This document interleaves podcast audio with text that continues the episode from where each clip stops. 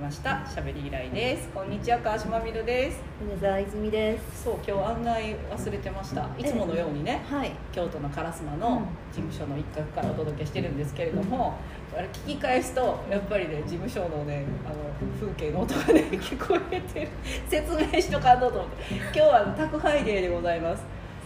お家からね、あお家じゃない事務所家みたいになってる事務所からねあのここの事務所はあの天空 PR っていう、まあ、うちの夫がやってる会社、うんでまああの月花っていう私たちが所属してる会社もここの住所なんですけど、番組のあの番組プレゼントみたいなのもあるんですよ、あはいはい、えやってる番組でう「ん科学世代」っていう番組でね、お米をプレゼントしてるんですね、へで今日は米そう今日はね米を発送する日なんですえいい ですねでもおそう米がっていうのは段ボールがあれねがお米でしょだったのかあれはね米なんです、はあい、だからねあの当たったっておっしゃる方ね、うんあの我がスタッフ F 川さんが、はいもうせっせと米を詰め てもうすぐ米を取りに来るっていうそういう現場なんですよ、はいええ番組にもよくねうあの F 川さんに対してもありがとうございますみたいなメッセージをいただいたりしてねあの米子さんって呼ばれてるもう米を送るので米子さん番組そうですこの番組あのこのポッドキャストはかなりの確率であの米子さん横にいるんですうん米子さん私と同い年なんであそうなんです割とねあそ共うかそ共れぐらい感すかるところも多くてね、うで泉先生のお話を聞いて、ああ私らの世代はこうやったよねっていう話を後で編集後期みたいにして変えるっていんうんうあ笑ってるけどそうあの隠れたレギュラーみたいなーそうですね、はいもううんいすつもスーパーデスクでございます、うんめちゃくちゃあの音聞こえてると思うんですけどあ F 川さんが今米を発送してるんだなと思って思ってくださいいただけたらも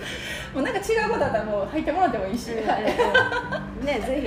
ぜひひちょっと意見あったら言ってくださいあそうやね本当物違うとか物知りさんなんで宝塚ファンでね、物知りさんなんでねいろいろ聞くこともあるかもしれないですけどこんな感じでふわってやっておりますけれどもいやもういいんですこれがもうポッドキャストですからそうですよねね、あのもうどっかのスタジオ借りてとかね、いや物々しい感じではなく、うんあの六角堂の鐘がたまに聞こえてきたりね そんな雰囲気で、もう事務所の片隅ではいやってますはいねやってますけれども、でもあの米沢由美先生というと、まあ、ヤフーニュースとかあるとい先生がね、い、ろいろコメントを寄せたりええ有識者としてしてますけども、最近はあれですよねうん森花江さんがうんお亡くなりねお亡くなりになられましたね最近そういうトップのうん日本を代表するデザイナはいーの皆さんがちょっと次々にね、あうんの天国に旅立ってしまって。そうですね森花江さんがつい最近ですしうんちょっと前にあの三宅一生さんがはいはい亡くなられましたねえ、健三さあん。健三さんはなんかコロナでかななんかだからこの数年コロナ禍数の間年に。はいこう健三さんとかあとまあ山本寛斎あさんはい。とかまあ、あの日本を代表する世界的な活躍をされていたデザイナーみたいなね、うんあのオリンピックのそれこそはい。制服制服っていうか選手団のね、ユニフォームをデザインするレベルの人たちですよね、うんまあ言えば。そうです、うんだからもうこれから黒柳徹子さんのドレスは誰が作るのって言いたくなりませんですねじゃあデザイナーさんこの人っていう名前があー出ないですよねだからこうねこう越野さんのご兄弟まはあもち越ろ野んさねんぐらいかな、うん女性デザイナーとかでうん今で有名なも方そとこかからなんかポンと空白というかあー私たち世代のうんデザイナーっていうとなんかタレントの誰々さんが服出しましたとか、うんそういうのはありますけど、あんまりないですかね、40代とか40代50代50代とか男性でいうと 2, 2号さんはい、ええとかええ有名ですけど、うん女性向けの、うんそうですねパッとなかなか浮かばないというか、まああのその業界である程度こう有名な方とかいねらっしゃるでしょうけどね、うんいらっしゃいますけあどーでもそれよりは例えばスタイリストの大草さんなああ直お子ささんなおこさん直子さんとかそういう方の方が今、結構影響力があるというかスタイリストさんがプロデュースみたいなう,、服、んうんとかねモデルの誰々さんとかねですよねでもそれを実際にデザインしてるのは本当はデザイナーまあそうだですなんですけどけねど、うんうんパッとそのこのデザイナーの人が作ったものを、あのが欲しいとかねまあ、例えばコム・デ・リアルソンの川久保玲さんとかね、うんそそれぐらいのそのビッグネームみたいな感じの人はあんまりいないですそね、うですよね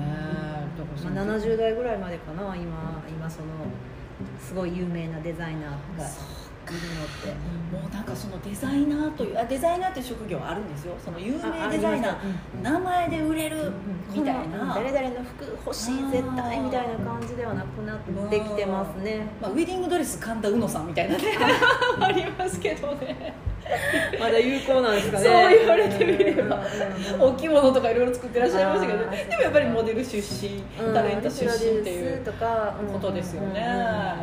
ですよねそう時代がね誰々誰々のプロデュースのなんとかみたいな、うんうんうそんの例えばそのユニクロのそはいの T シャツのいろんなコラボとかもねああはいうんあの有名なミュージシャンとのコラボとかやったりするじゃないですか例えば星野源さんとのコラボとかなかったかなそうですねあったような気がします、ありましたようん、はい星野源さんがなんかデザインしたなんとかとか、あとなんかああアートの方アートの方だから写真家の人と写真家の誰々さんのとかあーうんうんだから服の形のデザインがどうとかじゃなくてそうなんですよだからですよね、うん人気のミュージシャンとかアーティストとか、そういう人とのコラボとか、うんまああのユニクロは定期的になんかそのセオリーとかあのなんかマルニとか、はいまあ、海外のあれとのコラボとかはまあしてますけどね、うんうんうんうんそっか海外にはやっぱりいるんですかね海外も減ってきてるんですかあねでも海外もその昔ほどうもう、うん、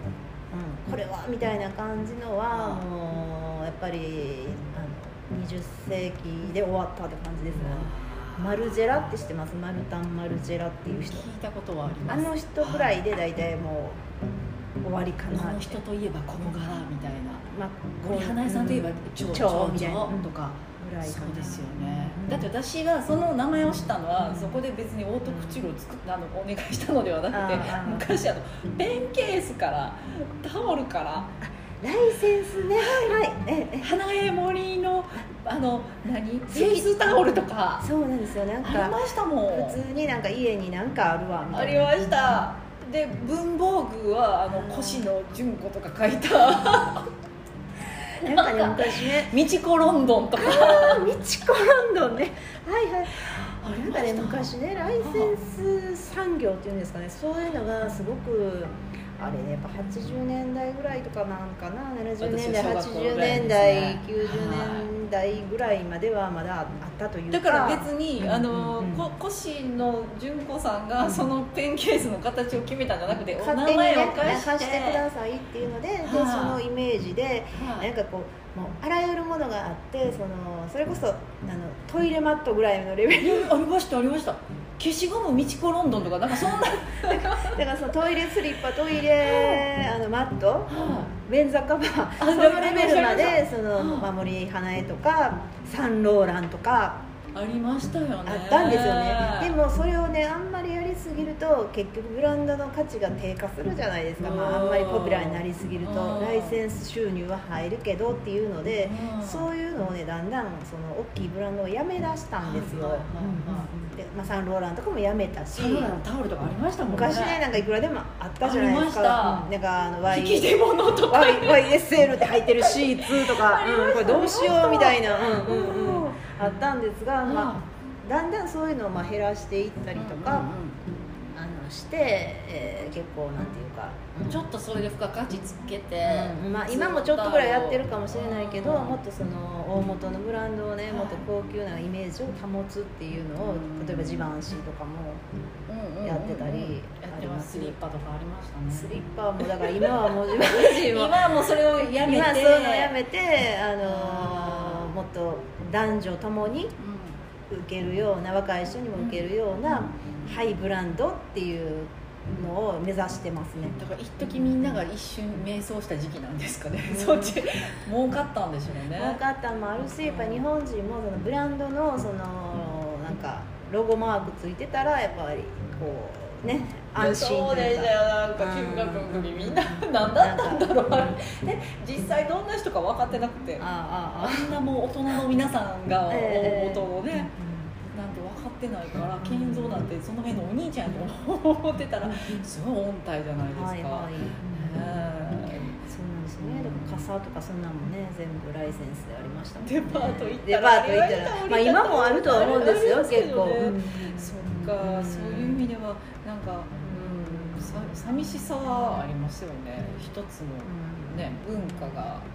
終わってしまうそうですねまあでもその分あの普通のデザインの底上げみたいなのが起きたんかなと思うんですよね、うんうん十分だからあんまりダサい服とかないじゃないですか今、ないないし、あのすごいですよね、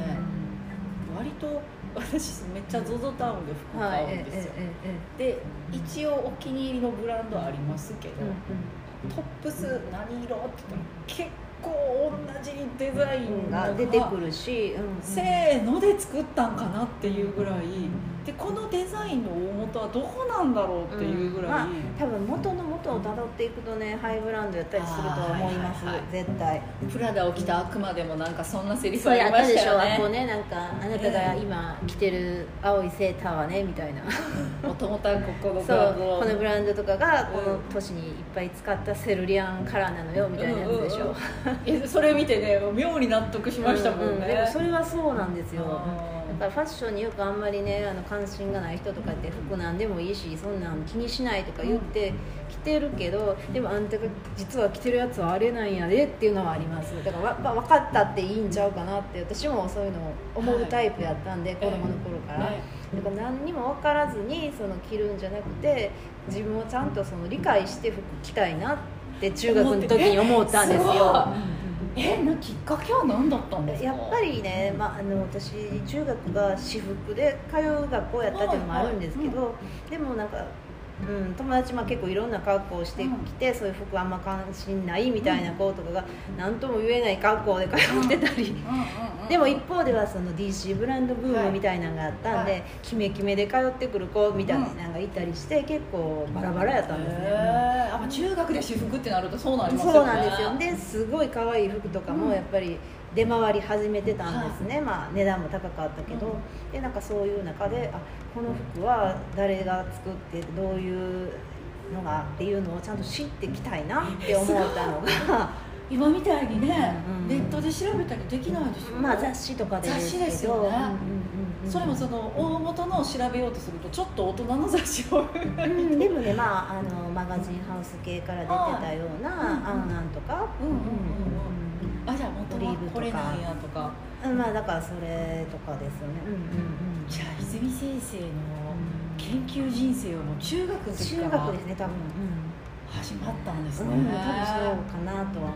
すすごい私これ全然分からず着てた派です私は、で大人になって、うんうんうんこれすごい流行ってるけどもう一個の雑誌で見たらあこっちと似てるなーあはいはいあはいもしかしたらここっちから来てんのかなぐらいの感じでですけど確かにあのちょっと分からず来てたら恥ずかしいかなと思う時はありますアアクセサリーとかアクセサリーとかはね いろいろねねネタみたいな元ネタみたいなんですかあー価格がやっぱり全然違うじゃないですかうんうんでも今はねもう本当にそのコピー商品とか、まあ、コうんうんコピーっていうかあの似たような雰囲気のやつがネットではいもういくらでも出てくるし、うんうんうんうんうん、なんか本当にその、まあ、大元を買う人っていうのは減ってるっていうか、そうでしうょうんねあのネットで見てる限り質質感とかあんまり分かんないですもんねうん、大元どこだから大元どこなんやって多分分かりきれてないところはありますでうんもこんだけみんな流行ってるっていうのはなんかもう大元で例えばねチュールスカートとかもあーあはいのいまあ一時ものすごい流行っ流行りまてチュールスカートばっかりみたいになったんですけうどんやっぱりあれも最初はそのそういうラグジュアリー系ブランドのああのディオールとかあはいはいバはいレはいンティーノがやり始めてねはいやっぱそのセーターとかそのカジュアルな格好にチュールスカートみたいな流行ったじゃ流な行いりでますしたか好きでした履いてましたよ、うんだから T シャツなんやけど下はチュールスカートみたいなのあるじゃないですかうんああいうのもやっぱり最初はその辺がやったんややったんですよあー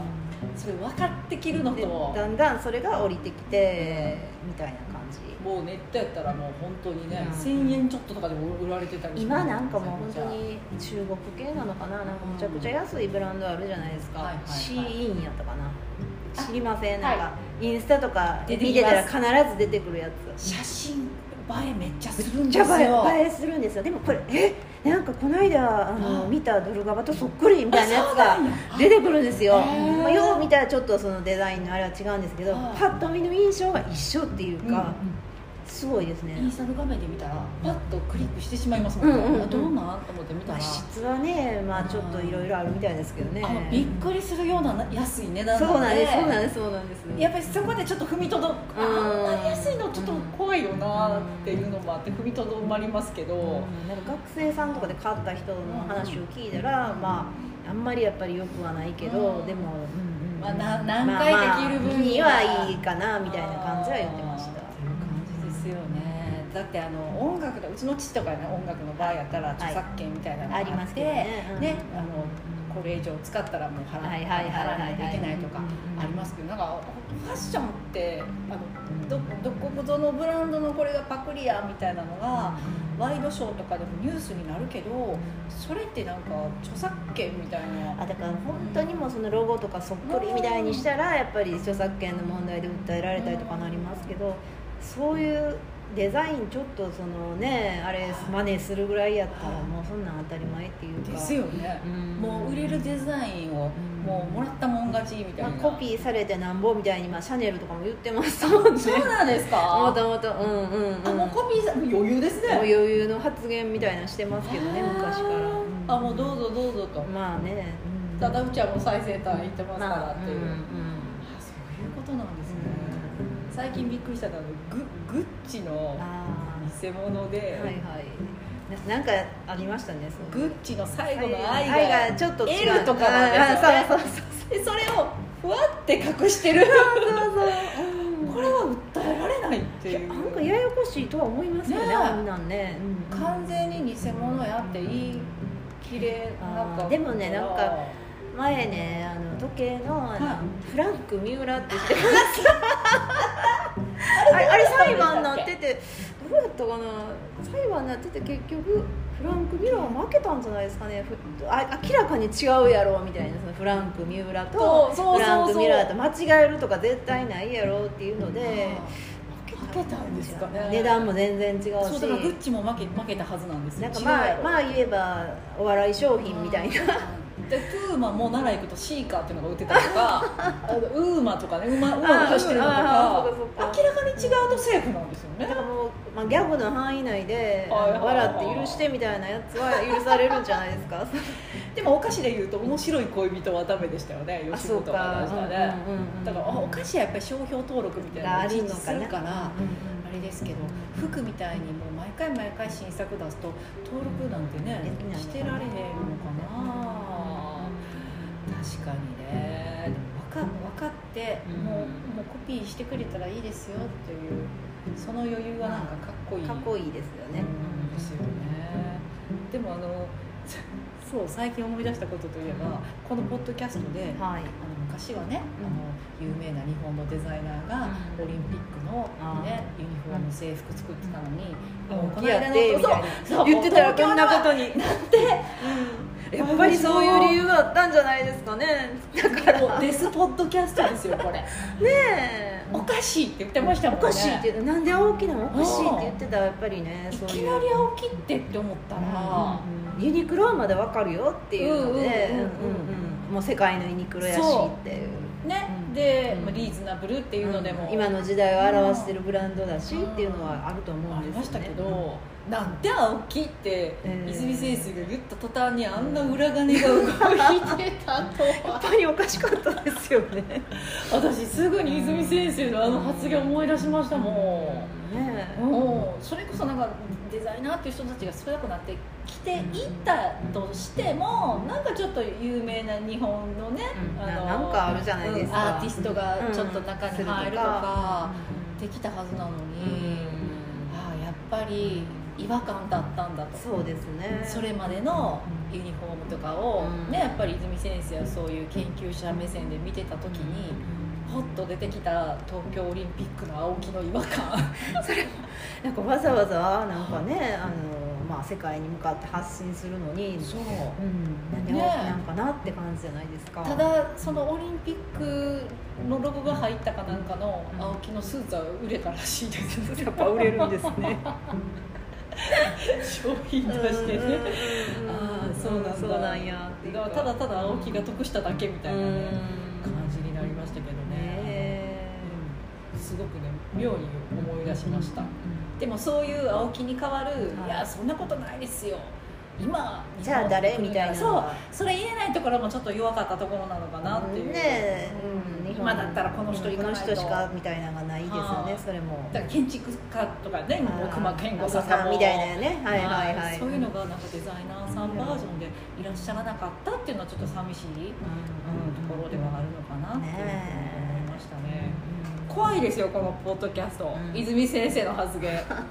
ちょいちょいちょっと予感めいたことを言いますからよ